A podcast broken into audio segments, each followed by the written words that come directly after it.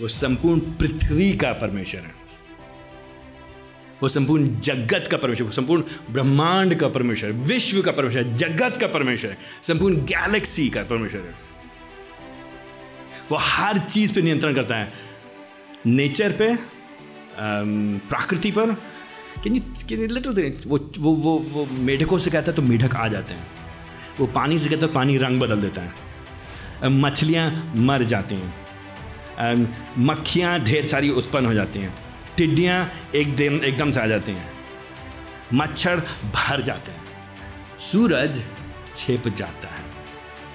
इसी तरह परमेश्वर के हाथ में प्राकृतिक और अप्राकृतिक नेचुरल और जो सुपर नेचुरल वॉट एवर आप जो बोलेंगे, जो भी बोलेंगे, सब कुछ उसके हाथ में वो जो चाहे करता है। I want you to learn from this मैं चाहता हूँ आप इस बात सीख जाए।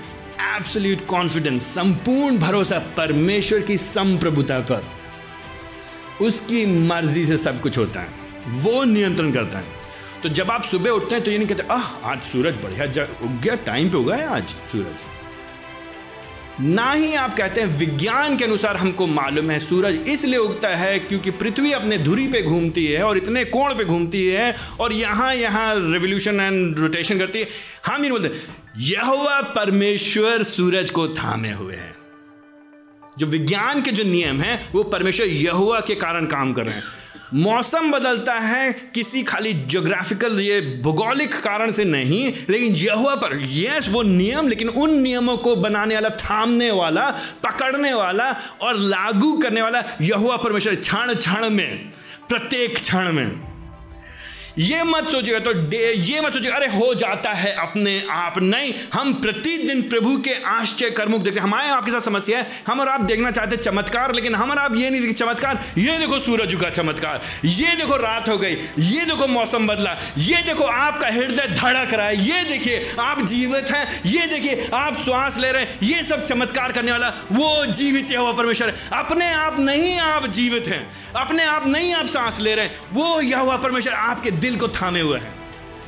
इस बात को आपको हमको समझना एब्सोल्यूट कॉन्फिडेंस समस्या आएँगी, दिक्कत आएँगी परेशानी आएँगी, कठिनाई आएँगी। उतार आएगा, चढ़ाव आएगा, रोना होगा, दुख होगा, मृत्यु आएगी, बीमारी आएगी यह परमेश्वर फिर भी यह हुआ है।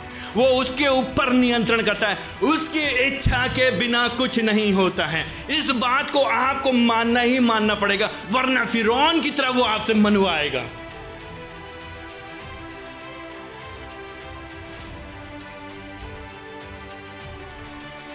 प्रकृति के ऊपर, सारे ईश्वरों के ऊपर, मिस्र के ऊपर, हिंदुस्तान के ऊपर, भारत देश के ऊपर, इंडिया के ऊपर, यूपी के ऊपर, लखनऊ के ऊपर, राज करने वाला संप्रभु परमेश्वर बाइबल का परमेश्वर, एकमात्र परमेश्वर, जीवित परमेश्वर, सच्चा परमेश्वर, राजाओं का राजा यह प्रभु का प्रभु यह परमेश्वर। वो सम प्रभु है, वो कुर्सी पे विराजमान है, वो तख्त पे, वो सिंहासन पे विराजमान है। चाहे जो भी राजनीतिक परिस्थिति हो, इस बात को याद रखिएगा आप लोग। डरिए नहीं किसी से, बात घबराइए नहीं, शर्माइए नहीं, लजाइए नहीं। यह परमेश्वर विराजमान है वो। वो सिंहासन पे बैठा है।